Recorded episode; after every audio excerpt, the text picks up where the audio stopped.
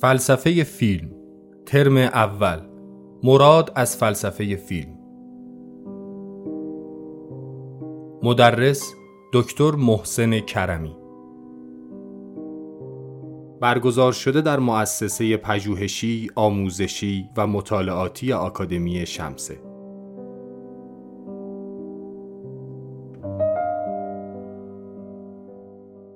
در درس گفتار پیش رو مباحث زیر مورد بررسی قرار خواهد گرفت. فلسفه فیلم چه نیست؟ مطالعه تجربی فیلم نقد فیلم فیلم شناسی مقایسه ای تاریخ سینما و تلویزیون فلسفه فیلم چیست؟ فیلم و تصویر متحرک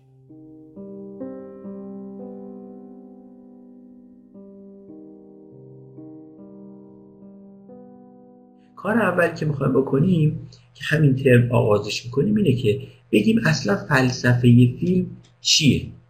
ما یه تصوری از فلسفه فیلم یه تصور کم و بیش واضح و روشنی از فلسفه فیلم به دست بدیم و مرزش رو با کارهای دیگه ای که چه بسا با فلسفه فیلم خطا میشن خلط میشن روشن بکنیم. و بعد وقت این مرحله اوله و بعد وقت کارهای دیگه ای که می‌خوایم بکنیم همه مبتنی بر اینن و همه در این چهارچوب پس کار اول اینه که روشن کنیم اصلا فلسفه فیلم که میگیم مرادمون چه رشته علمیه. همین که الان عرض کردم معلومه پس یه رشته علمیه. خود همین یکم محدوده رو تنگ کرد. کار دومی که می‌خوام صورت بدم که عرض کردم برای خود من یکی از بخش های جذاب فلسفه فیلمه اینه که می‌خوام بگم چه مسائل مهمی در فلسفه فیلم وجود داره و به هر کدوم از این مسائل ما بپردازیم. مثلا مسئله تعریف. خود مسئله تعریف فیلم یکی از مهمترین اگر نگیم مهمترین مسئله یکی از مهمترین مسائل در فلسفه فیلمه. این که بگیم به لحاظ فلسفی اصلا فیلم چیه؟ یه بخش دوم کار ما هم اینه که به مسائلی در فلسفه فیلم می‌پردازیم.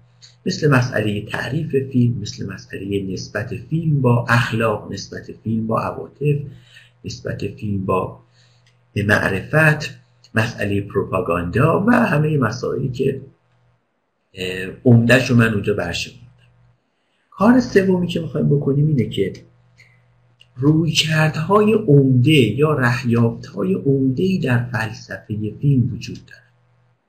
اصلا خود رویکرد یا رهیافت رو می‌خوام بگیم که چیه؟ چیه که در دل یک شاخهی به نام فلسفه فیلم رویکردهایی می‌تونه وجود داشته باشه؟ اصلا به چه معناست که در دل فلسفه فیلم یه رویکردهایی ما داریم و در ثانی وقت این رویکردهای عمده رو بگم که چی هستن. مثلا بگم رویکرد کاگنیتیو یا رویکرد شناختی یا معرفتی که کسانی طرفدارش هستن مثل بوردول طرفدارش هستن اصلا این چه روی کردی یا روی کرده زبانی یا روی کرده نشان شناختی هم بهش گفتن که اعقاب نلسون بودمن فیلسوف بزرگ زبان یا فیلسوف ذهن و معرفت شناس طرفدار این رو کردن رو کرده نشان شناختی یا رو کرده زبانی در فلسفه فیلم.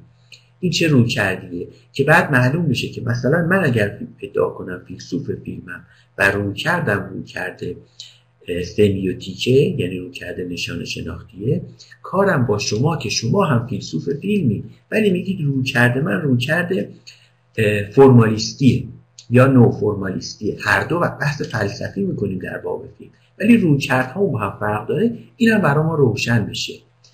و سالسا اینکه اصلا مزایا و معایب این رویکردهای مختلف رو هم بهشون اشاراتی بکنیم. چون بالاخره هر رویکردی یه مزایایی داره بر ما. یعنی یک زوایایی از واقعیت یا حقیقت رو بر ما روشن می‌کنه و طبعا یک چیزهای مخفول میمونن.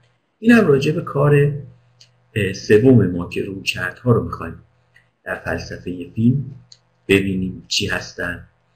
و کار آخر که چه بسا عرض کردم برای خیلی یا شیرینی و حلاوت خاصی داشته باشه تاریخ فلسفه فیلم یا به تعبیر دیگه تاریخ فیلسوفان فیلمه چون می‌دونید وقتی میگیم تاریخ فلسفه فیلم می‌تونه از زوایای مختلفی با رویکردهای مختلفی تاریخ فلسفه فیلم روایت بشه. یکی از رویکردها اینه که ما تاریخ فیلسوفان فیلم رو بگیم. یعنی بگیم فیلسوفان فیلم به کمابیش به ترتیب از اولین نفر که عموما هوگومان استربرگ رو می‌شناسن تا زمان و ناهازا یعنی تا عصر حاضر مثل مثلا کسانی مثل وارتنبرگ و نوئل کرول و امثال هم اینا دیگه فیلسوفان معاصرن از اونجا تا اینجا که می‌رسیم اینا رو به ترتیب تاریخی بربشیم اما در این تاریخ فلسفه فیلم من خودم یک تقسیم بندی سگانه کردم. یک دخل تصرفی به یه معنا کردم در کار. در این کار اونم این که من خودم تاریخ فلسفه فیلم رو به سه دوره تقسیم کردم. خب که شما ممکن جای دیگه نبینید اصلا اینو. و اگه ندیدید بدونید که این بلایی بوده که من سر این هیت آوردم. فلسفه فیلم رو من تاریخش رو به سه دوره تقسیم می‌کنم. دوره اول دوره تکون یا هیدایی یا شکلگیری اسمش رو من می‌ذارم. دوره دوم رو اسمش رو می‌ذارم دوره تصویت. و دوره سوم رو اسمش رو می‌ذارم دوره شکوفایی یا بالندگی. خب دوره اول من از هوگومان استربرگ شروع می‌کنم دوره اول تا ویلم فلاستر. استربرگ تا ویلم فلاستر. دوره دوم رو از ارزم به حضورتون که ژیل ددوز فیلسوف فرانسوی نامبردار تا برسیم با کریستیان میتز اینم دوره دوم دوره تثبیت و دوره شکوفایی از استیون کبل فیلسوف معرفت ویتکنشتاین شناس بزرگ و البته فیلسوف فیلم استیون کبل تا برسیم به نوئل کرول که به نظر من و به گمان بسیاری بزرگترین فیلسوف فیلم زنده دنیاست. خب در هر کدوم از این سه دوره هم تقریبا بین ده تا دوازده فیلسوف رو ما بهش می‌پردازیم که فیلسوف فیلم مورد نظرم هست. بهشون می‌پردازیم. در و آرا و نظرات مهم هر کدوم رو عرض می‌کنیم و طبعا یک ارزیابی هم می‌کنیم و میریم سراغ بعدی بعدی و بعدی. خب این چهار کار اصلی که عرض کردم کل دوره فلسفه فیلم رو پوشش میده. که مثلا اول میگیم فلسفه فیلم چیه دوم میگیم ارزم به حضورتون مسائل فلسفه فیلم چیا هستن راجبشون بحث می‌کنیم. سوم رویکردهای مهم در فلسفه فیلم و در انتها میریم سراغ تاریخ فلسفه. اما بریم سراغ کار اولمون که ارز کرده بودم اینه که بگیم اصلا فلسفه فیلم چی هست. خب پس بحثمون رو قرار شد از خود چیستی فلسفه فیلم آغاز کنیم. ببینیم که ببینیم اصلا فلسفه فیلم چیه؟ این رشته ای که ما می‌خوایم کار بکنیم خب من فقط مقدمتا ارز می‌کنم که فلسفه فیلم در زیل یکی از شاخه های فلسفه است به نام فلسفه هنر. به تعبیر دیگه در مجموعه چهل و چند شاخه که ما در فلسفه داریم اینجور تو ذهنتون بیارید که یک رشته مهمی هست به نام فلسفه که شما همیشه شنیدید فلسفه مثلا به عنوان عام. شنیدید جنرال فلسفه مثلا فلسفه. اما فلسفه خودش شاخه های عدیده ای داره قریب به چهل شاخه داره. یکی از شاخه های فلسفه عنوانش هست فلسفه هنر. خب فلسفه هنر. یعنی بحث فلسفی می‌کنه در باب هنر. خب خود این شاخه خود این شاخه فلسفی که در واقع شد فلسفه فلسفه در زیلش چندین شاخه داره یکیش فلسفه هنر. این شاخه این تقسیم بندی های درختی رو یادتون میاد؟ تو ریاضیات گاهی میکشیدن من خیلی دوست دارم که شما چون تخته وایت بوردی نیست که من براتون می‌کشم خودتون رو دفتراتون بکشید اینا رو. پس یه شاخه شد فلسفه. فلسفه شاخه های عدیده ای داره. یکیش فلسفه هنره یه خط بکشید بگید فلسفه هنر. اما فلسفه هنر باز خودش به دو شاخه تقسیم میشه. یکی فلسفه هنر به معنای عام هنر یعنی بحث میشه در باب هنر. اصلا کاری نداریم که کدوم هنر باشه؟ هنر به معنای عامش راجبش بحث میشه. مثلا تعریف هنر چیه؟ آیا هنر محاکات نیمسیس یا هنر ریپرزنتیشن تعریفش؟ یا هنر صورت معناداره؟ یا هنر بین اجزای شباهت خانوادگی وجود داره و همه این بحثا که در فلسفه هنر به معنای هنر به معنای عامش. تو شاخ فلسفه هنر زیرش هنر به معنای عامش بحث میشه. اما فلسفه هنر یه شاخه دیگه هم داره. یه خط بکشید یعنی فلسفه هنر دو قسمت شد. یکی عام هنر به معنای عامش دومی هنر به معنای خاصش. هنر به معنای خاصش لاعقل ما نه هنر جهانی داریم.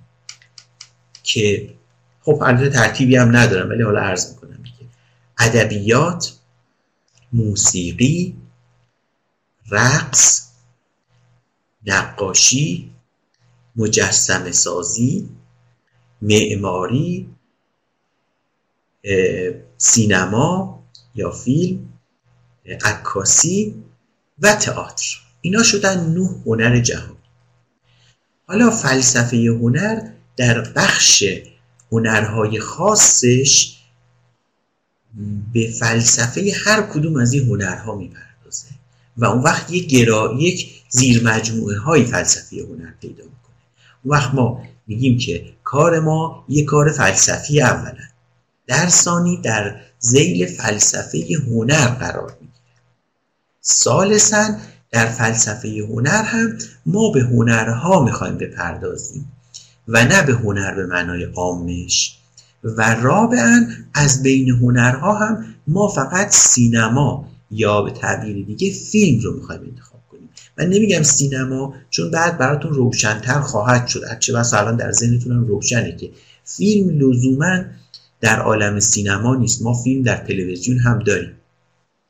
از ما اگه می‌خوایم فلسفه فیلم کار بکنیم تا اینجا مسامحتا با یک خیلی خلاصه و اجمالی بدونید که فلسفه فیلم جایگاهش در کل جغرافیای فلسفه کجاست. پس یه رشته فلسفیه این که روشنه چون اسمش فلسفه فیلمه ولی در زیل فلسفه هنر هاست این نکته مقدماتی اولین نکته مقدماتی بود که می‌خواستم عرض اما نکته دوم اینه که می‌خوایم فلسفه فیلم رو تعریف کنیم.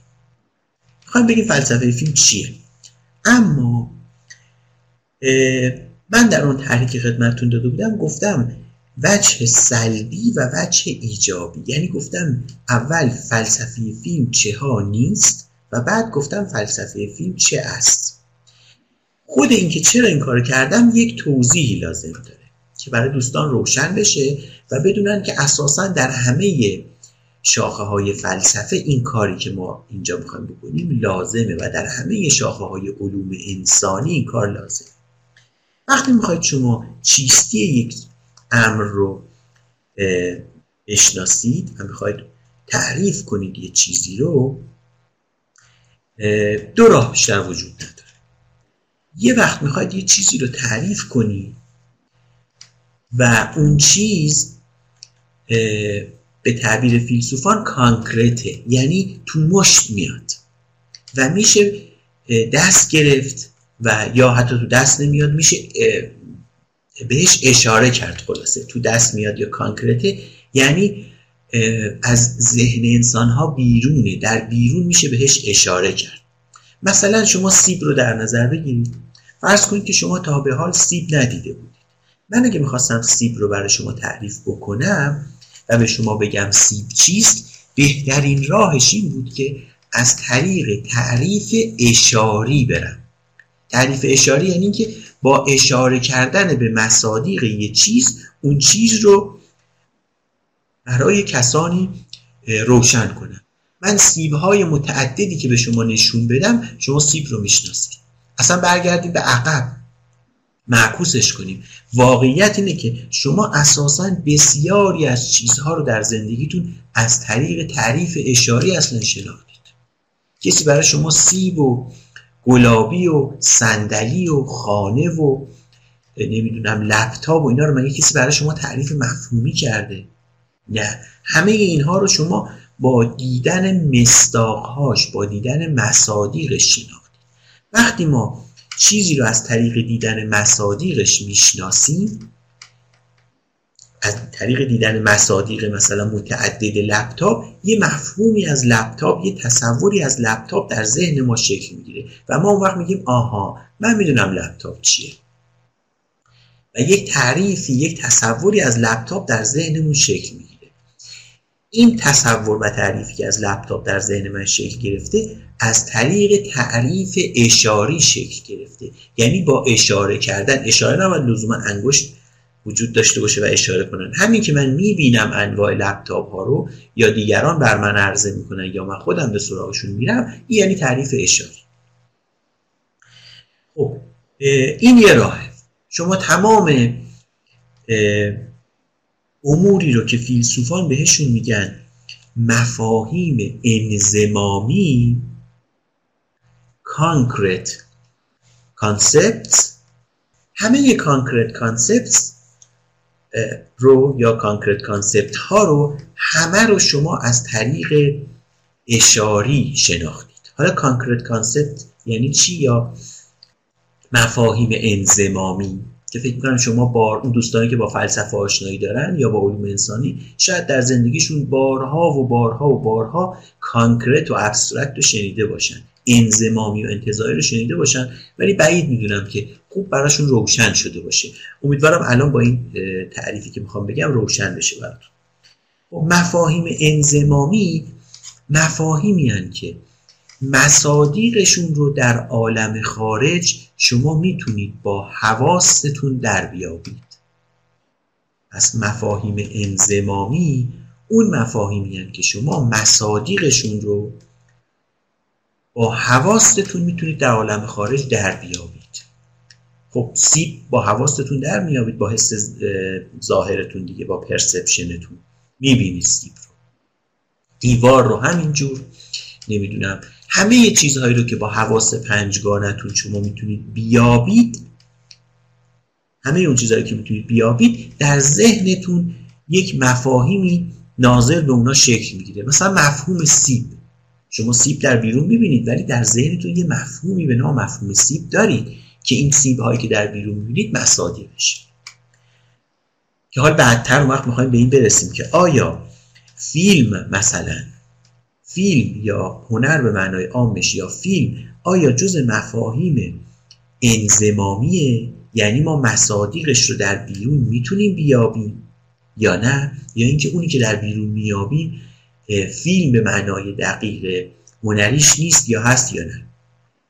و خب پس مفاهیم انزمامی رو ما از طریق تعریف اشاری یاد می‌گیریم. این کسی خواست به من بگه صندلی چیست؟ من نمی‌دونستم صندلی چیه می‌خواست به من بگه صندلی چیست. راه راحتش اینه که انواع صندلی هایی رو یه دویست نوع صندلی رو به من نشون بده. همه اینا رو من نشون بده. طرز کارش هم به من نشون بده. نشون بده که روش میشینن. و تقریبا دو تا زاویه قائمه در بدنشون ایجاد میشه که انگار آدم حال بهتری داره تا اینکه رو زمین میشینه خب وقتی من تعداد مختلفی صندلی دیدم مفهوم صندلی در ذهن من شکل می‌گیره و من میگم آها من صندلی رو شناختم. صندلی برای من تعریف شد. این تعریف اشاریه. اما چیزهای دیگه در جهان هستن که جزء مفاهیم concrete نیستن. مفاهیم انضمامی یا مفاهیم تجربی به اصطلاح نیستن. مفاهیم انتزاعی هستند abstract همون concept ی که خلاصه می‌کنم. کانسپت خب مفاهیم انتظایی اون مفاهیمی هن که شما مصادیقشون رو در عالم بیرون نمی‌تونید با حواستون بیابید. و چون نمی‌تونید با حواستون بیابید خب پس راه تعریف اشاری بسته است. یعنی دیگه نمیشه نشون داد عدالت چیه مثلا. فرض می‌گیرم و فرض می‌گیرم نمیشه نشون داد زیبایی چیست در عالم بیرون. چون طبق برخی نظریه ها زیبایی جز مفاهیم کانکرت نیست و جز مفاهیم ابسترکته نمیشه زیبایی رو تو عالم نشون داد. نمیشه هنر رو تو عالم نشون داد. چون نمیشه نشون داد یا عشق رو نمیشه نشون داد. اینه که پس راه تعریف اشاره بسته است. نمیشه اشاره کرد. و انواع مصادیقش رو به افراد نشون بدی و افراد بگن آها فهمیدم مفهومش تو ذهنم شکل گرفت. چون این راه بسته است یه راه دومی وجود داره و اونم بهش میگن تعریف مفهومی. پس دو جور تعریف لاقل داریم که به کار ما میاد. یکی تعریف اشاری که راجبش حرف زدیم دوم تعریف مفهومیه تعریف مفهومی از طریق الفاظ و مفاهیم صورت می‌گیره. براتون یه مثال بزنم.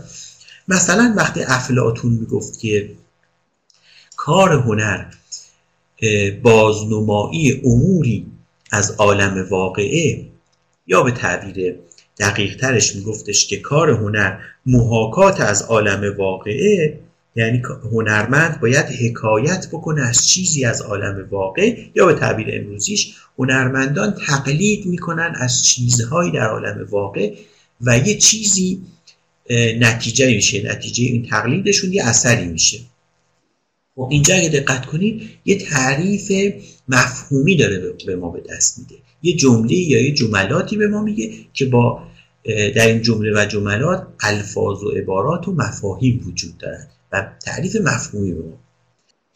خب داشتم می‌گفتم تعریف مفهومی راه دومه. خب تعریف مفهومی برای مفاهیم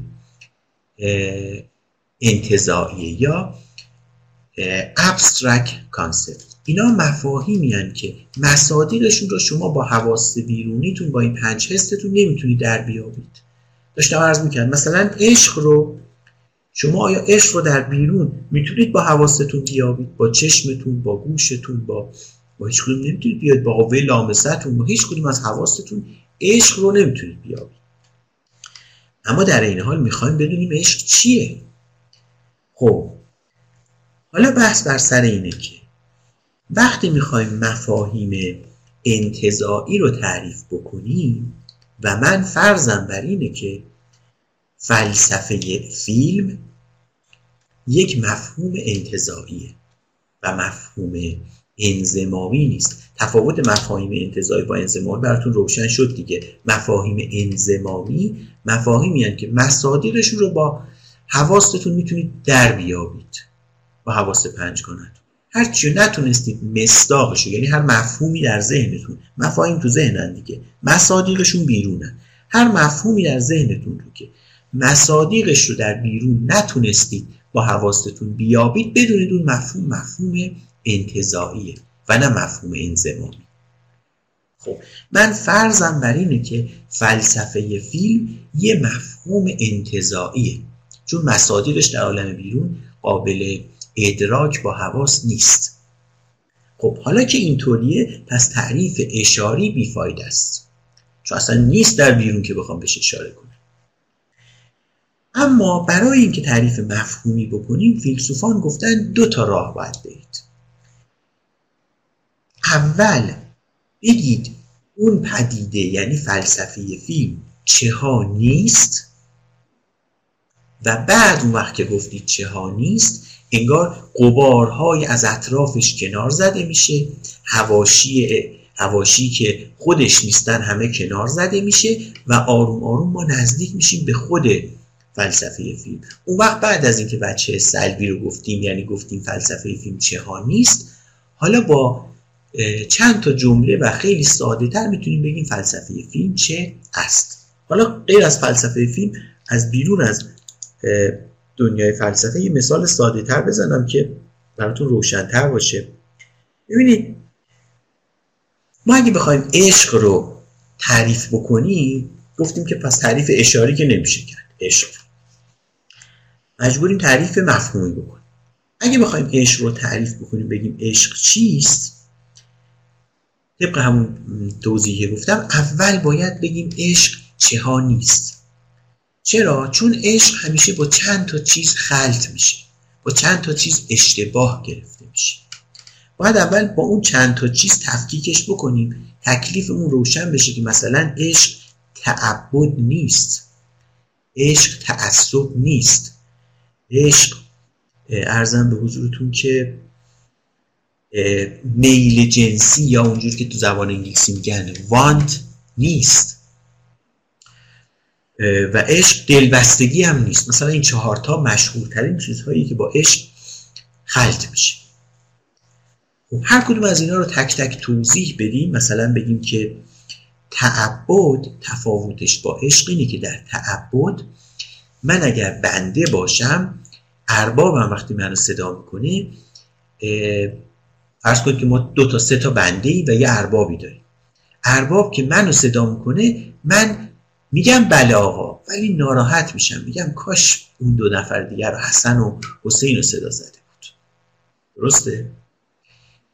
و وقتی حسن رو صدا می‌زنه حسن ناراحت میشه و میگه کاش حسین و مثلا محسن رو صدا کرده بود. ولی من محسن و حسین ما رو که صدا نکرده ما خوشحال میشیم. حالا فرض کنید که ما ستا عاشق یه نفری باشیم. این تعبد بود. حالا عشق رو ببینید. در عشق اگر معشوق یکی از این ستا رو صدا بزنه حال اینا چجوری خواهد بود؟ از یه دقیقا عکس خواهد شد. اگر حسن رو صدا بزنه حسن میگه نه فقط میگه بله میگه جانم. این اولا و بسیار خوشحال میشه که خودش رو صدا کردن و اون دو نفر دیگر رو صدا نکردن. و حال اون دو نفر دیگه چیه؟ میگن کاش ما رو صدا کرد. چرا حسن رو صدا کرد؟ معلومه که عشق با تعبد خیلی فرق داره. ظاهر بیرونیش ممکنه اینجور باشه. ممکنه که عاشق معشوق هر وقت عاشق رو صدا کنه بگه بله و بره. معبود هم هر وقت عابدش رو صدا کنه بگه بله صدا کنه اونم بگه بله و بره. ولی عبد و عبادت کجا؟ معبود بودن کجا؟ تعبد کجا؟ تعشق یا عشق ورزی کجا؟ خب این دو تا با هم فرق دارن. فقط یکی از فرقاشو گفتم و چهار پنج تا فرق دیگه هم با هم داره. یکی دیگه هم حالا میگم خدمتتون که باز روشنتر بشه. ببینید عشق یک چیز آمدنیه. عشق یه انفعاله. ما عاشق می‌شویم. یعنی ما فائل نیستیم. جهان یک اتفاقاتی درش میفته که من یه باره در خودم که تعمل می‌کنم عجب عاشق شدم. اصلا اگه دقت کنید در دستور زبانم دقت کنید می‌بینید من فعل مجهوله یه عاشق شدم. معلوم نیست کننده یه کار کیه این وسط. چون معلوم نیست میگن عاشق شدم دیگه. چون معلوم نیست چی یا کیا یا چیا چه عوامل عدیده در جهان دست به دست هم دادن که من عاشق شدم. یعنی فعل مجهوله. من اصلا کننده کار نیستم اینجا. من عاشق شدم. عشق از انفعالاته این در روانشناسی و در فلسفه ذهن دیگه رو خیلی روشن همه می‌دونن. عشق جز انفعالاته. یعنی من فائل نیستم. من این بلا یه جورایی سرم اومده بلای عشق به سرم اومده. من عاشق شدم. از انفعالاته. اما تعبد چی؟ تعبد دقیقا عکس اینه. تعبد فعله. من تعبد میورزم. من خودم هم که می‌خوام به یکی تعبد بورزم. می‌تونم عوض بکنم و برم سراغ کسی دیگه به نسبت به کسی دیگه تعبد بورزم. من خودم فاعلم. من فعالانه دارم عمل می‌کنم و نسبت به کسی احساس عبد بودن دارم و عبدشم و کارهایی می‌کنم در اینکه عبدم. و می‌تونم تغییر بدم برم معبودم کسی دیگه قرار بدم حالا با دلبستگی هم وقتی روشن بشه تفاوتش تعصب قومی و تعصب بدوی هم اگه روشن بشه وانت یا میل جنسی هم اگر روشن بشه شما همه اینا رو که کنار می‌زنید کنار می‌زنید مثل مجسم ساز همه این حواشی رو که کنار می‌زنید اون چیزی که باقی میمونه دیگه خیلی خیلی روشنه که آها عشق این که نیست این که نیست اونم نیست و حالا وقتشه که من بگم عشق چه است؟ یعنی جنبه سلبی تعریف عشق رو گفتم. حالا جنبه ایجابیش. میگم عشق. حالتیه در آدم که می‌خواد هر چی می‌تونه خوبی به معشوقش خوبی اخلاقی ها به معشوقش برسونه هر چی می‌تونه خوشی از معشوقش بگیره. و سوم هم این که همیشه آماده باشه که وضع و حال جهان اگر تغییری کرد و دید یا خودش دیگه به درد معشوق نمی‌خوره یا معشوق دیگه به درد این نمی‌خوره و برا هم ضرر دارن به هر دلیلی آماده خداحافظی باشه. این سه تا ویژگی اگر بود بهش میگن عشق. هر کدوم اینا نباشه چیزهای دیگه میشه. ولی کی این خوب قابل فهم شد برای شما؟ زمانی که من تفاوت عشق و با تعبد و دلبستگی و میل جنسی و ارزم به حضورتون تعصب قومی و قبیلهی و بدوی که مثلا ما تعصباتی که دیدیم در جوامع هست نسبت به بعضی از افراد خانواده. اونا اینا همه اینا رو که کنار گذاشتیم وقت عشق تعریفش خیلی رو راحت میشه. حالا بریم سراغ خود فلسفه فیلم. خب ما راجع به فلسفه فیلم هم دقیقا همین کارو بکنیم. تفاوتش اینه که اولا با تفصیل بیشتر این کار می‌کنیم. در ثانی در فلسفه فیلم وقتی جنبه سلبیش رو میگیم چهانیست رو بدونید که در فلسفه همیشه بهش میگن جنبه سلبی. وقتی میگیم یه چیزی جنبه سلبیش رو بپردازیم بهش یعنی می‌خوایم بگیم اون چیز چه نیست.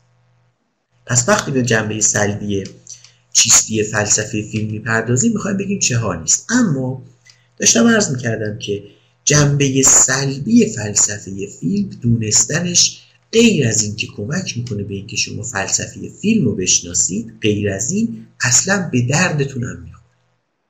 در اونجا راجع به عشق وقتی داشتم می‌گفتم تعصب و تعبد و ارزم به حضورتون که میل جنسی و دلبستگی چی ممکنه شما بگی اصلا هیچ کدوم از اونا مورد علاقه من نیست. من اصلا متنفرم از همه اون چهار تا. مثلا من فقط می‌خوام بدونم عشق چیه. میگم باشه چاره ای نیست. مجبوری اونا رو هم گوش بدی بعد بریم سراغی اما اینجا وجه سلبی به درد شما می‌خوره. وقتی توضیح بدم خواهید دید که وجه سلبی فلسفه فیلم یعنی چیزهایی که فلسفه فیلم نیستن خیلی اتفاقا به درد شما می‌خوره.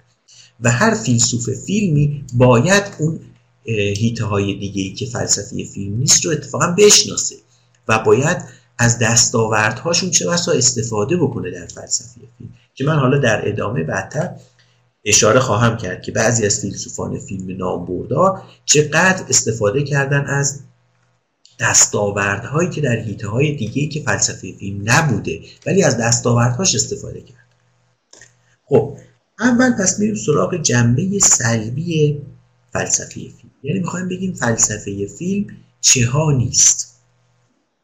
اول فهرستوار ارز بکنم البته اون فهرست احتمالا در جلوی چشم شما باشه اون فهرستی که داده بودم برای کلاس. ولی باز بالاخره عرض می‌کنم که چهار چیز هست که در جنبه سلبی فلسفه فیلم باید بهش بپردازیم. به تعبیر دیگه چهار هیته است که با فلسفه فیلم اشتباه گرفته میشه. کسانی گمان می‌کنن که فلسفه فیلم همون مطالعات تجربی فیلم پس اولین هیته که فلسفه فیلم نیست مطالعات تجربی فیلم کسانی فلسفه فیلم رو با تاریخ فیلم اشتباه می‌گیرن. کسانی فلسفه فیلم رو با هیته نقد فیلم هیته بسیار اتفاقا گسترده و شلوغی هم هست هیته نقد فیلم. و کسانی هم ارزم به حضورتون که فلسفه فیلم رو با فیلم شناسی مقایسه ای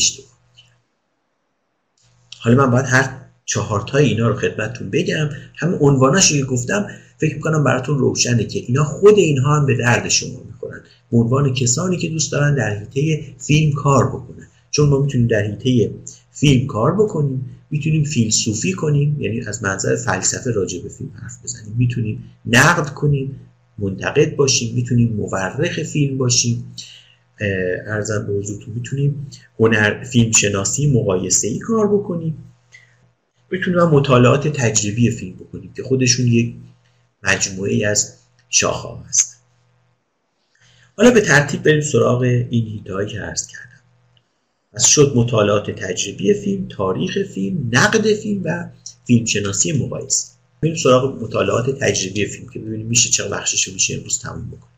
مطالعات تجربی فیلم از اسمش هم پیداست که مطالعه فیلم هست مثل فلسفه فیلم فلسفه فیلم و مطالعه فیلم. اما اینجا از منظر علوم تجربیه. خب مطالعات تجربی فیلم مشهورترین شاخه هاش سه تا هستن. یکی جامعه شناسی فیلمه sociology of film یا گاهی sociology of cinema هم بهش میگن. دومیش روانشناسی فیلمه یا psychology of film یا psychology of cinema هم میگن مثل اون قبلی. و سومی هم اقتصاد فیلم. البته دو تا شاخه اول طبعا خیلی شاخه های تناور و خیلی گسترده تری تا شاخه سوم یعنی اقتصاد فیلم. جامعه شناسی فیلم و روان شناسی فیلم شاخه های بسیار گسترده و کسان زیادی در این شاخه ها دهه هاست دارن کار می‌کنن و شما مقالات و کتاب های بسیار زیادی در این هیته ها می‌تونید ببینید. اما اقتصاد فیلم خب نه به عنوان یک شاخه علمی یک شاخه بسیار نوپاییه. هرچند کتاب ها و مقالاتی در بابش هست اما یه شاخه نوپایی خب حالا هر کدوم از این شاخه کارشون چیه؟ چون به صرف اسمم که کافی نیست برای اینکه شما بدونید که چی و خطا نکنید و خلط نکنید فلسفه فیلم و با اینا. خب اول سراغ جامعه شناسی فیلم. این تقسیم بندی های درختی ها رو باز خواهش می‌کنم حتما بکشید که تو ذهنتونم این تقسیم بندی میمونه و خیلی خوب جا میفته از مطالعات فیلم خودش ارزم به حضورتون که به سه بخش تقسیم شد جامعه شناسی روانشناسی و اقتصاد. می‌خوام برم سراغ جامعه شناسی. ببینید راجع به جامعه شناسی فیلم اگر هر وقت میگم فقط مثلا جامعه شناسی یا روانشناسی به اختصار بدونید که مرادم روانشناسی فیلم ها دیگه. جامعه شناسی فیلم. جامعه شناسی فیلم یه خطایی راجبش وجود داره. حتی در کشورهای دیگه خارج از ایران هم همینطوره. یه خطایی راجبش وجود داره که یه تعریفی ازش به دست میدن که این تعریف واقعا خطاست. حالا الان عرض کنم اونم اینه که میگن جامعه شناسی فیلم یا جامعه شناسی سینما فیلم یا سینما رو به مسابه نشانه ای از تغییرات اجتماعی در نظر به تعبیر دیگه میگن کار جامعه شناسی فیلم اینه که فیلم رو موضوع مطالعه خودش قرار بده و ببینه که از طریق مطالعه این فیلم می‌تونه بفهمه چه تحولاتی در جامعه رخ داده یا نه. خب، من چرا میگم این کار خطاست؟ خطاش از اونجاست که این این کاری که جامعه شناس اینجا می‌کنه جامعه شناسی فیلم نیست. هر جامعه شناسی می‌تونه هر پدیده ای رو موضوع مطالعه خودش قرار بده و از طریق اون بفهمه تو جامعه چه اتفاقاتی میفته مثلا اگر یه جامعه شناسی فرض کنید که یه کتابی رو برداره بخونه کتابی مال قرن 18 همه برداره بخونه و از خلال چیزهایی که در اون کتاب نوشته شده متوجه بشه که در قرن 18 هم در فرانسه مثلا این کتاب نوشته شده چه روابط اجتماعی وجود داشته بین مردم؟ آیا این روانشناس آیا این جامعه شناسی مثلا این کتاب کتاب فلسفی باشه اصلا؟ آیا میشه گفت جامعه شناسی فلسفه کرده؟ یا اگر یک کسی یک تعداد لباس رو ببینه و از روی اون لباس ها با خودش بگه خب انگار مردم اینجوری بودن اونجوری بودن. آیا این میشه گفت جامعه شناسی هنر کرده؟ نه. جامعه شناسان بالاخره یه چیزی رو بررسی می‌کنن دیگه. یه از طریق یه چیزهایی جامعه رو بررسی می‌کنن. خود جامعه که هیچ وقت حاضر کامل حاضر جلوی جامعه شناس نیست. جامعه شناس همیشه از طریق پدیده ها جامعه رو می‌شناسه. یه وقت از طریق فیلم می‌شناسه یه وقت از طریق ارزم به حضورتون که کتاب یه وقت از طریق لباس یه وقت از طریق یه تعدادی آدم و اینه اینه که این تعریف به نظر من تعریف خیلی دقیقی نیست برای فلسفه جامعه شناسی فیلم. اینکه فیلم موضوعی باشه که از طریقش ما جامعه رو بشناسیم. این اینو من روش خط می‌کشم. اینو در نظر نگیرید. و البته ممکنه خیلی جا ببینید این تعریف رو. اما من میگم جامعه شناسی فیلم سه تا کار صورت میده. یا جامعه شناسان فیلم سه تا کار صورت میدن میدن. یکی این که میگن بررسی می‌کنن که چه عوامل اجتماعی سبب شد که یک قالبی به نام فیلم در بین هنرها به وجود اومد. و بالاخره قبل از اینکه فیلم به عنوان یک قالب هنری به وجود بیاد ما هشت هنر دیگه داشتیم. عکاسی و همه اینا بودن دیگه. عکاسی آخریش بود. ولی فیلم وجود نداشت. چه عوامل اجتماعی بودن که اثر داشتن در اینکه ما یک قالب هنری داشته باشیم به نام فیلم؟ آیا اثر داشتن؟ یعنی آیا مردم به لحاظ اجتماعی احساس نیاز اجتماعی می‌کردن به یه چیزی به نام فیلم؟ یا احساس نیاز نمی‌کردن علاقمند بودن یا هر چیز دیگه ای خلاصه آیا تحولات اجتماعی یا عوامل اجتماعی بودن که سبب بشن فیلم به وجود بیاد؟ فیلم به عنوان یک مثلا صنعت تا بعد از اون بالاتر آیا عوامل اجتماعی بودن که سبب بشن که صنعت فیلم تبدیل بشه به هنر فیلم؟ چون دوستان در تاریخ فیلم می‌دونن که چند دهه چیزی به نام صنعت فیلم داشتیم یه دوربینایی بود فیلم برداری می‌کردن باهاش. مثلا فیلم های اولیه رو حتما دیدید دیگه. یه دوربین میذاشتن می‌گفتن کارگران از کارخانه خارج می‌شوند. یه فیلم دیگه بود کارگران وارد کارخانه می‌شوند. یه فیلم دیگه بود دختری گلی میچینند. همین فیلم ها اینجوری بود. فیلم دوربین رو میذاشتن یه اتفاقی که داشت میافتاد و فیلم می‌گرفتن ازش. خب اینجا فیلم هنوز صنعت بود. یعنی یک متریال صنعتی بود که ساخته شده بود. هنوز هنر نبود. خب می‌خوایم بگیم که جامعه شناس هنر اولین کاری که می‌کنه اینه که بگه چه عوامل اجتماعی سبب شد که کسانی بیان بگن ما از این وسیله صنعتی بیایم استفاده های هنری بکنیم و چیزی بسازیم که بشه بهش گفت فیلم به مسابه هنر. بشه هنر فیلم. مثلا چی شد که چه عواملی اثر داشت که اولین فیلم هنری تاریخ سینما که میشه گفت فیلم به معنای امروزیشه و دیگه صنعت نیست ساخته شد. عموما معتقدن اون فیلم که دارم میگم این فیلمه. یه فیلمیه که اسمش هست قطار وارد ایستگاه می‌شود. یک قطاری به سرعت میاد وارد ایستگاه میشه. و میگن که وقتی این فیلم پخش شد شما بارها بارها فکر کنم دیده باشین از تلویزیون خودمون و تو اینترنت هم سرچ کنین ببینید که قطار به سمت دوربین به سرعت میاد و وارد مثلا در ایست وارد ایستگاه میشه. همین. میگن وقتی فیلم رو پخش کردن عموم تماشاگرها که توی سینما بودن وقتی قطار به سرعت به سمت دوربین اومد همه پا شدن از صندلی فرار کردن. خب این اولین جرقه و اولین فیلمی بود که فیلم به مسابقه هنر شد. خب میگن چه عوامل اجتماعی جامعه شناسان میگن؟ سبب شد که یه همچین فیلمی ساخته بشه. مثال می‌خوام بزنم. یعنی واقعا فقط مثال هستن فکت تاریخی نداره به عنوان مثال ممکنه که اون کارگرانی که بارها بارها ازشون فیلم می‌گرفتن کارگران کارخونه ها کارگران راه آهن سوزنبانا اینا اینا بارها ازشون فیلم گرفته می‌شد. اینا اومدن گفتن آقا خب یه فیلمی بگیر که ما توش مثلا یه باشیم مثلا یه جوری باشیم و اون فرد دید که اینا علاقه بیش از اینها دارن. و خلاصه تاثیرات اجتماع بر اون فرد بود که گفت بیام یه فیلمی بسازم که بر مردم اثر بذارم نه اینکه فقط ببینن. یه کاری بکنم با فیلم که مردم مثلا وحشت مثلا حیرت کنن مثلا شاد بشن. خب از همینجا می‌خوام وارد کار دوم بشم که جامعه شناسی هنر می‌کنه.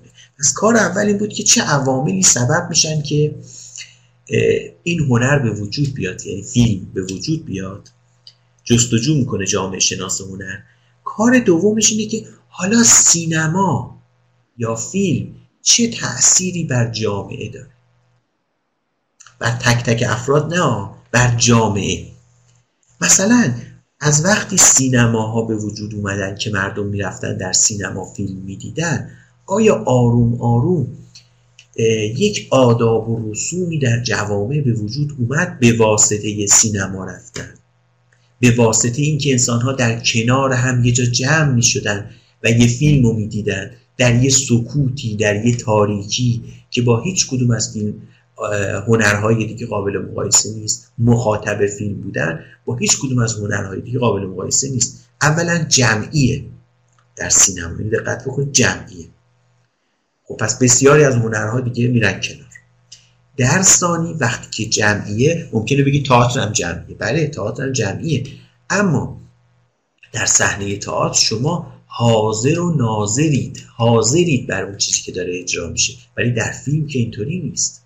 در فیلم شما دارید به یک پرده ای نگاه می‌کنید و قدرت تخیل شما خیلی بیشتر از اونی که در تئاتر دارید مخاطبید داره کار می‌کنه. در تئاتر شما اون بازیگران به شما اجازه نمیدن قدرت تخیلتون بخواد خیلی کار کنه. مدام دارن با شما حرف می‌زنن و حاضرن. ولی در فیلم قدرت تخیل شما باید خیلی کار کنه. و اون چیزی که بهش میگن افسون فیلم به اصطلاح. و تفاوت های دیگه ای داره بالاخره. خب این ویژگی های خاص فیلم و سینما آیا به لحاظ اجتماعی بر مردم تأثیر گذاشت؟ آیا تحولاتی رو در جامعه به وجود آورده؟ آیا سبک زندگی مردم رو درش تغییری ایجاد کرده یا نه؟ این هم کار دومی که جامعه شناس فیلم می‌کنه. و اما کار سوم اینه که حالا جامعه تحولات اجتماعی آیا در خود فیلم ها اثر می‌ذارن یا نه؟ مثلا آیا در زمانهایی که جامعه پرتلاطم به لحاظ اجتماعی آیا این تلاطم های اجتماعی در فیلم ها بروز و ظهور پیدا می‌کنن؟ اگه بروز و ظهور پیدا می‌کنن به چه نحو بروز و ظهور پیدا می‌کنن؟ مثلا آیا وقتی قیصر ساخته مسئول کیمیایی ساخته شد در دهه پنجاه؟ آیا میشه گفت که قیصر بازنمایی می‌کرد؟ عینا انعکاس می‌داد اون حالتی که در جامعه بود که مردم گمان می‌کردن برای اینکه حق تو بگیری خودت باید وارد عمل بشی و بری اون کسانی که به تو و به خواهرت ظلم کردن خودت باید بری انتقام بگیری و جزا بدی. و کاری به حکومت نداشته باشی. آیا این واقعا انعکاس جامعه بود که یه جور ترغیب می‌کرد که حکومت کارایی نداره و ما خودمون باید وارد عمل بشیم؟ آیا این انعکاس جامعه بود؟ نمی‌دونم الان یا اینکه نه. این بحث هست بفرمایید. خیلی بحث الان ادامه داره ولی خواستم ببینم که تفاوت این مورد سوم که فرمودید با اون مسئله که گفتید نیست در باب جامعه شناسی فیلم که گفتید که فهم تحولات اجتماعی به واسطه فیلم یعنی که ج- آیا بازنمودی از تحولات اجتماعی هست یا نیست؟ این تفاوتش با اون چیه؟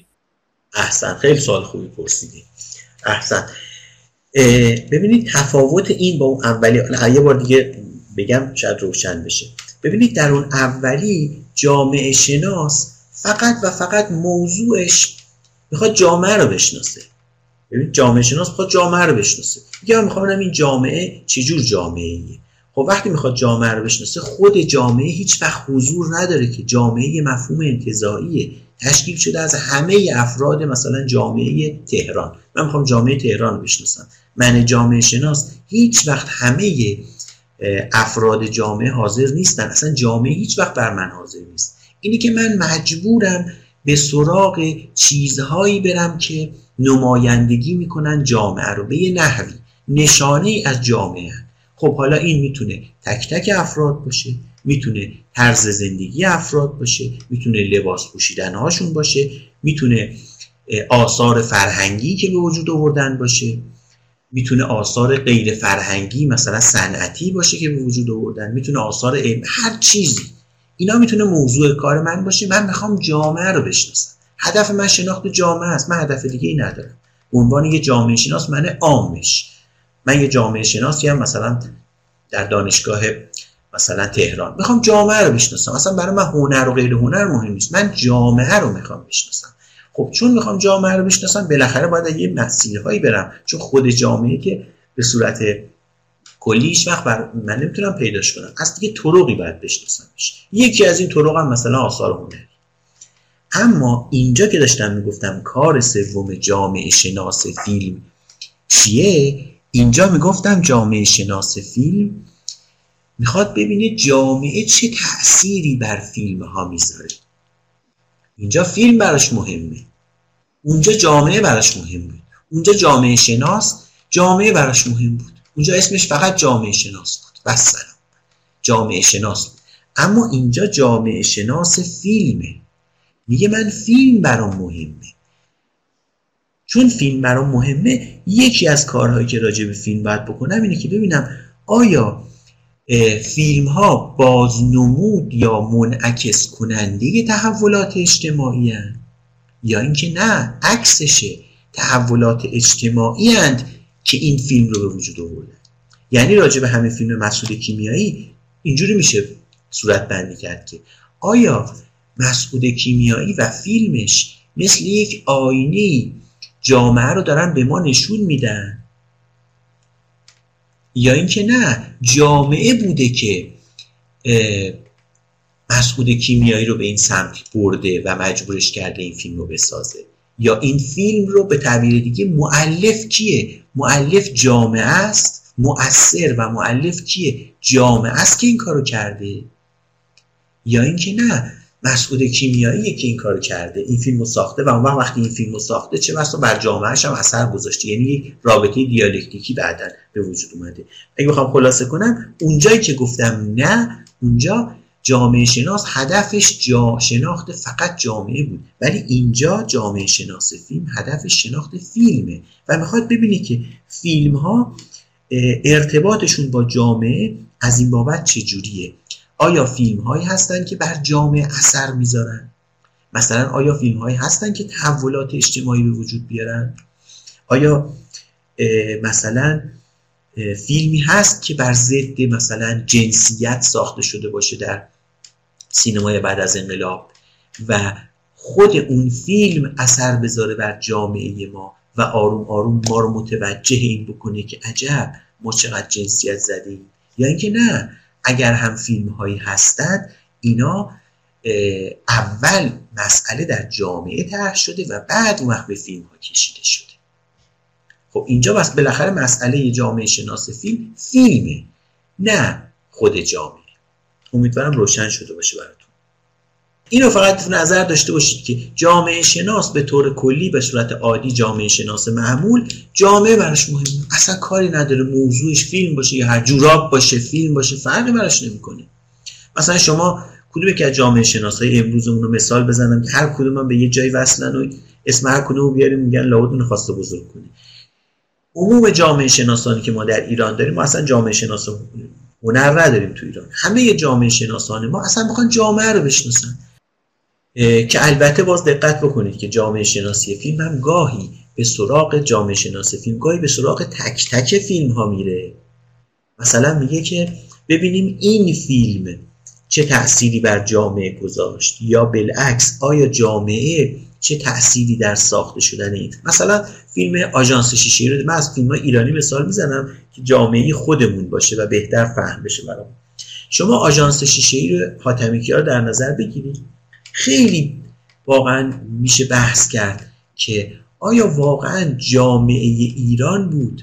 تحولات اجتماعی بسیار سریع اون دهه بود که سبب شد که همچین فیلمی ساخته بشه که سخن همه جوانب رو بگی در فیلم. کسانی که مخالف مثلا بسیجی بودن کسانی که موافقشون بودن کسانی که موافق تثبیت کشور بودن نه با بسیجی بودن نه با مثلا جامعه پیشرو بودن. حرف, حرف همه رو بزنه. آیا جامعه تحولات اجتماعی بود که این فیلم رو سبب شد ساخته بشه؟ یا اینکه نه؟ حاتمی کیا بود که این فیلم رو ساخت و بعد از اینکه این فیلم رو ساخت تازه در جامعه این گفتمان ها گفتمان های مختلفی که وجود داشت تازه خودشون رو شناختن گفتن عجب. ما مثلا یه گفتمانی هستیم در این فیلم مثلا نشون داده بود و ما یه گفتمانی ما یه گفتمانی و یه وقتی راجع به یه فیلم حرف می‌زنه جامعه شناس فیلم. یه وقت هم هست که نه راجع به یه فیلم خاص حرف نمی‌زنه. راجع به کلیت صنعت و هنر فیلم حرف می‌زنه که اشاره کردم. اینکه اصلا فیلم دیدن صنعت فیلم هنر فیلم سینما رفتن آیا تغییری یا تأثیری در جامعه داره؟ در عادات اجتماعی تأثیری می‌ذاره؟ نمی‌ذاره؟ خب اینم یه بحث دیگه است. اما هیته بعدی در مطالعات تجربی فیلم روانشناسی فیلم بود که با جامعه شناسی خب البته فرق کنه اونجا موضوعش جامعه بود اینجا موضوع ارزم به حضورتون که روان فرد یا روان افراد. خب روانشناسی فیلم کارش چیه؟ میشه گفت روانشناسی فیلم رو میشه به دو بخش بزرگ تقسیم کرد یا دو کار بزرگ می‌کنه روانشناسی فیلم. اولین کاری که می‌کنه نسبت فیلم با روان مخاطبانشه. یعنی روانشناس فیلم بررسی می‌کنه نسبت فیلم رو با روان مخاطبان. یه کار که خودش خیلی شوق زیادی داره. دومین کاری که روانشناس فیلم می‌کنه طبعا براتون روشنه دیگه. کاریه که فیلم با روان فیلمساز می‌کنه. یعنی نسبت فیلم با روان فیلمساز. پس روانشناس فیلم دو تا کار بزرگ داره. یکی نسبت فیلم رو با روان مخاطبان بررسی کنه. یکی نسبت فیلم رو با روان ارزم به حضورتون که فیلمساز. هیته بسیار گسترده هم هست در مطالعات تجربی فیلم. حتی از جامعه شناسی فیلم هم هیته گسترده تریه. خب اول سراغ نسبت فیلم با روان مخاطبان بریم من فقط رؤوس مطالب رو واقعا دارم خدمتتون میگم. اینا رو. و اگر یه وقتی عمری بود شاید بعد از دوره فلسفه فیلم به سراغ مطالعات تجربی فیلم به ویژه جامعه شناسی و روانشناسی هم رفتیم و چون خیلی هیتهای جذاب و جالبی. اما الان فقط رؤوس مطالب میگم. روانشناسی فیلم وقتی به روان مخاطبان می‌خواد بپردازه یعنی می‌خواد ببینه چه نسبتی بین فیلم با روان مخاطبان هست چند تا چیز رو در نظر می‌گیره. یعنی چند title معروف داره روانشناسی فیلم در حیطه نسبت فیلم با مخاطبان. یکی بحث perception یا ادراک. این که در ادراک فیلم چه فرایندهای ذهنی روانی در مخاطبان صورت ساده سادهشون چیزی که شما حتما شنیدید که ما در ما توهم حرکت به وجود فعل واقع حرکتی در بیرون وجود نداره در که فیلم داره به ما نشون میده. ذهن ما توهم حرکت می‌سازه. و خب این ابتدایی ترین بحث در ادراک فیلم یا پرسپشن. پس یکی از بحث های روانشناسی در واقع نسبت مخاطب با روان مخاطب با فیلم بحث ادراک و همه فرایندهای ادراکی یکی دیگه‌ش بحث معرفت و cognition ی یعنی اینکه آیا فیلم ها با بخش cognitive مغز ما چه یا ذهن ما چه ارتباطاتی با هم دیگه دارن؟ این هم بحث خیلی جالب و پیچیده ایه یکی دیگهش بحث نسبت فیلم با عواطف مخاطبانه. مثلا تحقیقات فراوانی صورت گرفته که آیا فیلم ها مثلا فیلم های به اصطلاح خشن آیا مخاطبان رو حساسیتشون رو نسبت به خشونت افزایش میدن یا بی تأثیرن یا کاهش میدن؟ خب این کاملا در حیطه علوم تجربی و مطالعات تجربی و اونم روانشناسی فیلم. که بررسی های فراوونی هم صورت گرفته که عموما هم اتفاقا تحقیقات نشون میده که حساسیت مخاطبان رو به خشونت کاهش میده. و باز دوستانی که علاقه داشته باشن می‌تونن برن ببینن که چقدر تحقیقات صورت گرفته راجع به کسانی که به گروه های جهادی میرن از کشورهای پیشرفته غربی به گروه های جهادی مثل داعش و امثال هم رفتن و اینها چقدر اتفاقا خوره اینجور فیلم ها بودن. خوره فیلم های مثل اره و ورژن های متعدد اره و, فیلم های دیگه. خب اینا تحقیقات تجربی. حالا ممکن شما بگید نه مثلا قبول ندارم. ولی بالاخره اینا تحقیقات تجربیه که نشون میده فیلم ها چه تأثیری بر بخش عاطفی مخاطبان می‌ذارن. آیا فیلم ها می‌تونن مخاطبان رو نرم دلتر کنن سنگ دلتر کنن؟ نمی‌دونم. امیدوارتر کنن همه کارهایی که در حیطه احساسی عاطفی صورت می‌گیره. و در آخر هم چهارمین یا پنجمین چهارمین چهارمین کاری هم که می‌کنن در حیطه کنیتیو یا ارادی ماست. آیا فیلم ها می‌تونن مخاطبان رو به یه تصمیم برسونن؟ در حیطه تصمیم گیری در حیطه اراده کردن در حیطه عزم کردن. آیا می‌تونن در این حیطه ها هم اثر بذارن؟ آیا دیدن یه فیلم می‌تونه کاری بکنه که من یه چیزی رو بخوام یا یه میلی در من بیدار بشه؟ اینا هیته کنیتیو یا هیته ارادی وجود ماست. اینا بحثای خیلی خیلی جالبی داره. خب این هم این شد قسمت اول یعنی تاثیر فیلم بر روان مخاطبان. اما بریم سراغ قسمت دوم یعنی تاثیر فیلم بر روان فیلم سازان اینم بگم دیگه این جلسه رو ختم می‌کنیم. خب اینجا یکم مفصل تره می‌خوام مثال های بیشتری بزنم براتون. ببینید فیلم با فیلمساز چه می‌کنه با روان فیلمساز؟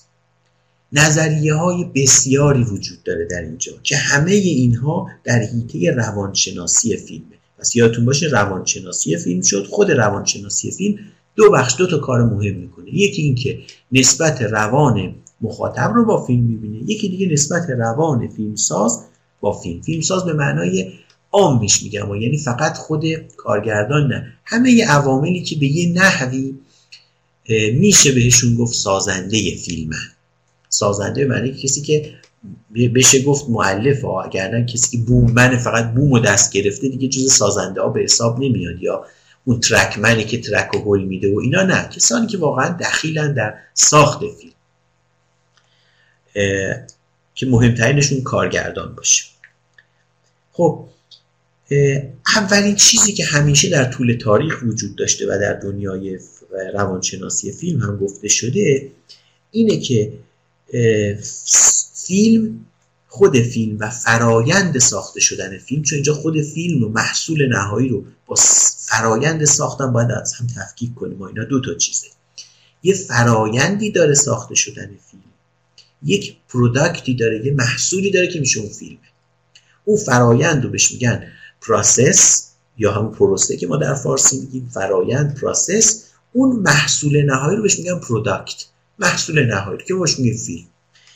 در خصوص فیلمساز هم product مهمه هم process یعنی اون فرایند ساخت هم خیلی اهمیت داره. خب کسانی گفتن که فرایند ساخته شدن فیلم تاثیرش بر روان فیلمساز اینه که کاتارسیس می‌کنه. روان فیلمساز رو. یعنی یک جور تزکیه یک جور تخلیه روانی می‌کنه فیلمساز رو. فیلمساز بخشی از عواطفش که نمی‌تونه دیگه تحمل کنه وجود اینها در درون خودش رو می‌دونید که کاتارسیس در واقع یعنی عواطف متضادی در درون شما وجود داشته باشه. که مشهورترین عواطف متضاد که بهش میگن کاتارسیس غم و شادیه اندوه و شادیه خب وقتی این دوتا در درون ما همزمان اونم راجع به یک پدیده خاص وجود داشته باشن ممکنه من یه چیزی خوشحال باشم و یه چیز دیگه شاد باشم از یه چیز دیگه غمگین باشم. این نه. ولی اینکه من از یه پدیده خاص همزمان هم شاد باشم هم غمگین این روان من رو خیلی آزار میده و من هنرمند و فیلمساز نمی‌تونم تا یه جایی می‌تونم تحمل کنم. اگه جایی به بعد دیگه نمی‌تونم تحمل کنم. یا بیمار میشم یا اگه بیمار نش... بخوام بیمار نشم باید یه اثر هنری بسازم که اینو درش بروز بدم و تخلیه روانی بشم. خب اگه بخوام برگردیم به ارسطو که اولین کسی بود که این نظریه رو راجع به کل هنر داد و به ویژه هنرهای تراژیک که مالا اینا عینا اداپت کردیم اپلای کردیم به فلسفی فیلم. ما نه من نه در واقع روانشناسان فیلم. عینا این از ارسطو گرفتن. ارسطو می‌گفت در تراژدی ها ما هم خوشحال میشیم شاد میشیم از اینکه این بلای هولناک به سر من نیومده به سر ما نیومده به سر ادیب شهریار اومده به سر حملت اومده به سر اوفلیا اومده به سر هر کسی دیگه اومده به سر من نیومده خدا رو شکر. خوشحال میشم از این. و از سوی دیگه غمگین میشم اندوهگین میشم دلم فشرده میشه و دلم میسوزه برای حملت بیچاره. برای اوفلو برای نمی‌دونم اوتلو ببخشید اوفلیا و برای همه کسانی که هستن. پس هم دلم میسوزه که بلا سر من نیومده و عذر می‌خوام. هم دلم میسوزه که بلا سر آدم اومده و هم نگرانم که نکنه یه وقت بر سر من بیاد. این اندوه منه. و هم خوشحالم از اینکه فعلا که سر من نیومده خب فیلمساز یا ارزم به حضورتون کارگردان هم وقتی عواطف متعارض و متضادی راجع به یه چیزی در درون خودش داشته باشه تو روانشناسی فیلم یک نظریه اینه که برای اینکه آروم بشه میره یه همچه فیلمی می‌سازه. فیلمی می‌سازه که این عواطف متضادی که نمی‌تونه در درون خودش تحملشون بکنه در فیلم بروز پیدا می‌کنن و تخلیه میشه. خب البته این نظریه در همه هنرهای دیگه هم مصداق داره. یعنی در فقط راجع به فلسفه روانشناسی فیلم نیست ببخشید. یعنی در هنرهای دیگه هم این مسئله کاملا وجود داره و ممکنه هنرمندان در شاههای دیگه هنر هم این کارو بکنن. بقیه چیزهایی هم که تو روانشناسی هنر میگم همین جوری ها فرقی نمی‌کنه. نکته دیگه این که در همین بخش ارتباط هنرمند یا فیلمساز با فیلمش اینه که آیا فیلم تقویت می‌کنه برخی از عواطف رو در فیلمساز یا تضعیف می‌کنه؟ مثلا آیا فیلمساز با ساختن فیلم بیشتر احساس تنهایی می‌کنه یا اینکه نه تنهایی خودش رو پر می‌کنه با ساختن فیلم؟ یا اینکه فیلمساز با ساختن فیلم خودشیفتگی بیشتری پیدا می‌کنه. یا اینکه فیلمساز با ساختن فیلم های مختلف مثلا ارزم به حضورتون که شادتر میشه و هر هر احساس دیگه که ممکنه براتون به ذهنتون برسه. بالاخره بر عواطفش اثر می‌ذاره. چه نوع اثر گذاشتن. مثلا گفتن که این که شما دیدید خیلی از فیلمسازان بزرگ خودشون به یه نحوی در یکی از فیلم هاشون حضور پیدا کنه در یه گوشه فیلم می‌بینی مثلا طرف حضور پیدا کنه خب این به لحاظ روانشناختی واقعا باید بررسی بشه دیگه. روانشناس فیلم یکی از چیزهایی که خیلی مورد علاقه اینه که ببینن چرا فیلم سازان اینقدر به این قضیه علاقه دارن. نکنه این از احساس یک نوع احساس تنهایی بسیار خاصیه که بهشون دست میده. و به ویژه فیلمسازهای بزرگ این کارو می‌کنن. فیلمساز بزرگیه که همه جهان فیلمهاش رو دیدن همه جهان بازیگرانی که در فیلمهاش بازی کردن رو می‌شناسن اسم خودش هم می‌شناسن. ولی تصویرش اگه جایی نشون بدید هیچکس نمیشناسدش. چقدر فیلمساز هستن که شما اگر اسمشون رو بگم می‌شناسید ولی اگه تصویرشون نشونتون بدم نمی‌شناسید خب روانشناس های فیلم میگن چه بسا؟ این که فیلم سازان بزرگ در یک گوشه ای از فیلم خودشون رو آفتابی می‌کنن ناشی از این احساس تنهایی بسیار خاصه. چون می‌دونید تنهایی ها انواع مختلفی دارن. در 15 نوع تنهایی رو برشمردن. میگن شاید این یه نوع احساس تنهایی خاصیه که فیلمسازان بزرگ می‌کنن که میگن عجب از طریق ما چقدر آدم ها در جهان شناخته شدن چقدر آدم ها از تنهایی در اومدن. ولی خب من اصلا تصویرم اونجایی نشون بدن کسی من نمی‌شناسه. من تو خیابون اگر برم بگم آقا من فلانیم کسی من نمی‌شناسه. کسی به من اعتنا نمی‌کنه.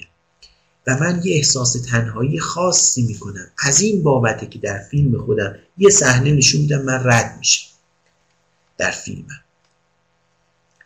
خب این مثلا ربط داشت به احساس تنهایی که عرض کردم.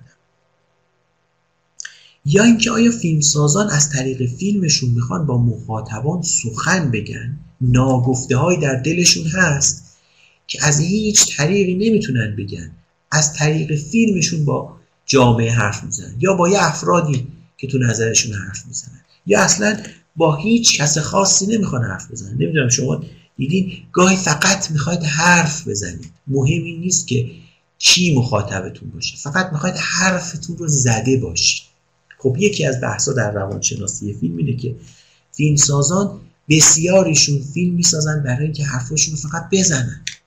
یه چیزی اینجا گیر کرده و انگار فقط و فقط از طریق فیلم می‌تونه اون چیزو بگه. دیدین وقتی کارگردان ها فیلم سازا میان پشت تیریبون حرف می‌زنن شما شاخ در میارید. فیلم هاشونو که دیدید چقدر لذت بردید و چقدر مفاهیم عمیق درک کردید و چه چیزها فهمیدید. حرف که می‌زنن اصلا شخصیتشون بر شما فرو میریزه. و میگید اصلا ما فکر می‌کردیم این چقدر عمق داره ولی اصلا این بلد حرف بزنه. خب واقعیت اینه که همه هنرمندان به طور کلی و به طور خاص سازان طبق تلقی چون نمی‌تونن حرف هاشون خوب برای شما با زبان بزنن میرن فیلم می‌سازن. پس نگید این آدم چرا اصلا بلد حرف بزنه فیلمش اونقدر خوبه ولی بلد نیست حرف بزنه. اصلا مسئله همینه. مسئله اینه که این آدم نمی‌تونه حرفاشو به زبون بزنه. اگه می‌تونست حرفاشو به زبون بزنه که شاید فیلمساز نمی‌شد. می‌رفت فیلسوف می‌شد می‌رفت معلم می‌شد می‌رفت نویسنده رمان می‌شد و خیلی کارهای دیگه می‌کرد. چون نمی‌تونه حرفاشو به زبون بگه میره فیلمساز میشه. خب اینم یه نکته بسیار مهمیه که می‌خوان حرفهاشون رو بزنن فیلم سازن البته باز این نکته هم راجع به همه هنرمندان صادقه. ممکنه که بگید هنرمندان دیگه هم هستن. وقتی حرف می‌زنن آدم اصلا اینگاه یه آب سردی رو سرش ریختن که میگه عجب این اون رمان نویس بزرگ بود که ما اینقدر خودمون رو میکشتیم براش. که دو کلمه حرف زدن بلد نیست. اونجا هم دقیقا قضیه همینه. اون اگه حرف زدن بلد بود که رمان نمی نوشت چون نمی‌تونه حرفهاشو به زبان عادی من شما بزنه میره رمان می‌نویسه که بتونه حرفاشو با من شما در میون بزنه. اینم باز نکته دیگه که در روانشناسی فیلم خیلی اهمیت داره. در خدمت دوستان هستم. پس یه خلاصه فقط بگم که چی گفتیم. ما بحثمون این شد که می‌خوایم بگیم فلسفه فیلم چیه. برای اینکه بگیم فلسفه فیلم چیه اول رفتیم سراغ جنبه سلبیش. یعنی بگیم فلسفه فیلم چیا نیست؟ تا بعد برسیم به اینکه فلسفه فیلم چیا هست. در اینکه فلسفه فیلم چیا نیست گفتیم یکیش مطالعات تجربی نیست. که برید تو اینترنت سرچ کنید عنوان مطالعات تجربی فیلم خب یکی از عناوین مشهوره دیگه. مطالعات تجربی نیست نقد فیلم نیست تاریخ فیلم نیست و فیلم شناسی مقایسه ای هم نیست. ما رو اولی بودیم. یعنی تو مطالعات تجربی فیلم بودیم و گفتیم جامعه شناسی فیلم چیه؟ روانشناسی فیلم هم تا یه حد قابل توجهش گفتیم چیه که این دوتا فلسفه فیلم نیستن. حالا می‌خوایم بقیهش رو در جلسات آینده ایشالله ادامه بدیم.